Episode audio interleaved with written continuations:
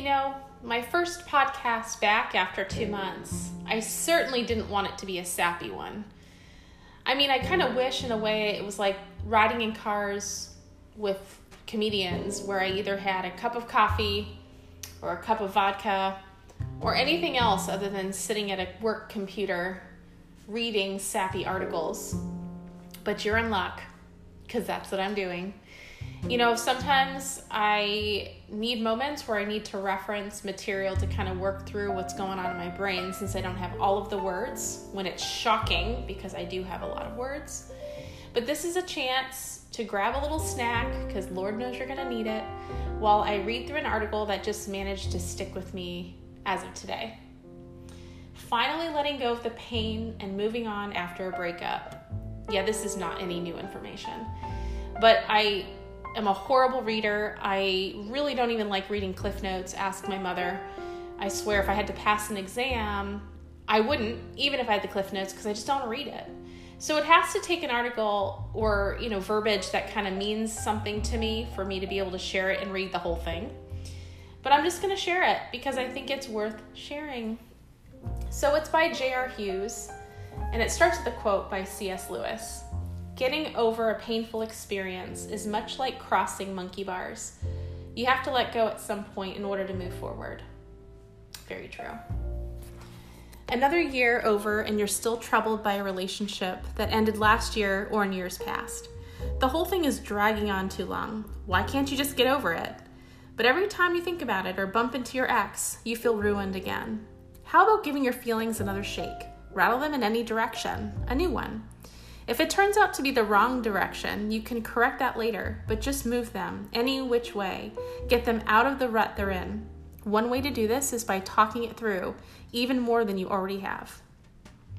Perhaps something remains unsaid for you, even now. Perhaps that's why your feelings remain so strong. I attended a few counseling sessions a year after the end of a relationship. It had been a long, happy relationship that started early in my 20s but it burned out as our lives took us in different mental and geographic locations. For the year after the breakup, I got on okay with life, but the shine has gone. A veil hung between me and true engagement with the world. I could smile, but the smile never went to my eyes.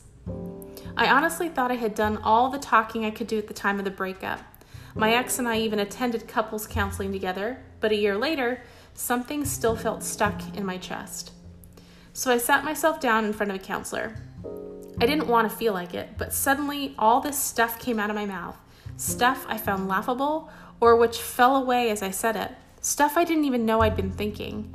Apparently, it just wanted to get it, itself out of my chest, and it needed a year to mature sufficiently to do it. I kept apologizing to the counselor for talking endlessly and not letting her get a word in, but it worked. I realized I was over the relationship but not the process of it ending. The fatigue, the accusations, the indecisions, the reverberation among friends and family. I was suffering a lingering childlike shock that such things could happen in life. Discovering this and finally putting words to it, allowing those feelings to go away. Some other things I've learned along the way. If you're feeling overwhelmed by emotion, you've just bumped into your ex and you're feeling highly emotional. Half of you wants to cry, half of you would do anything to get rid of those feelings. This is your mind panicking to get rid of emotions it cannot understand. The mind likes to understand things, but never understand the heart. Hearts have no logic. So abandon trying to comprehend what happened or why. After all, at this stage, is there anything your ex could say or do that would change how you feel? Befriend the part of you that gets emotional. Don't beat it up. It's normal and healthy to feel how you feel. You're alive. Besides, emotion shows you have a heart it would not wish the same sorrow in others. This aspect of your personality is to be treasured. Wouldn't you love it in anyone else? So instead of trying to squash emotion, ask, Is it possible for me to feel like this and still be okay? Because your heart is stronger than you know. It is designed to handle being broken. Loving someone does not mean you should be with them. It also doesn't mean that they're good for you. Face this reality squarely. You can have a happy life, even with great sorrow in your heart, even while carrying loss.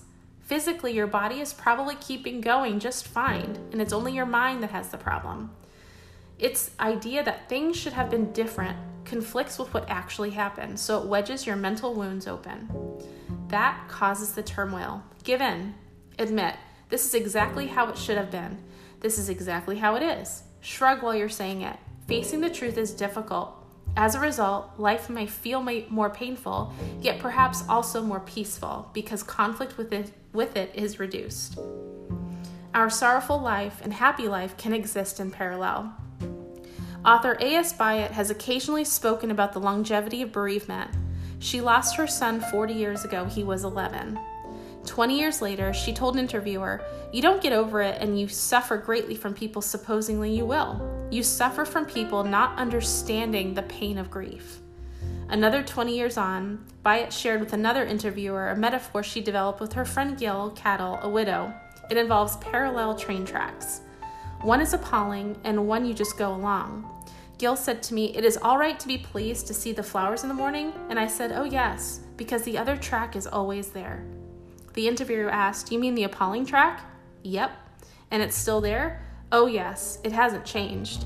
You see, winter trickles into the beginnings of spring. It's okay trying loving a new person while still loving your ex. The heart can simultaneously run along multiple tracks. People tell you it's time you get over your relationship. Like with bereavement, you don't ever have to get over it, but you might need to more forcibly move on. And if you're stuck, to take a new approach to doing so. Hurtful experiences, ones that emotionally and logically reset our lives, leave us with two choices open up more or close down. The braver choice, the one that will allow new things to enter your life, is to open up. So, how about setting aside a few weeks to unfold this a little more?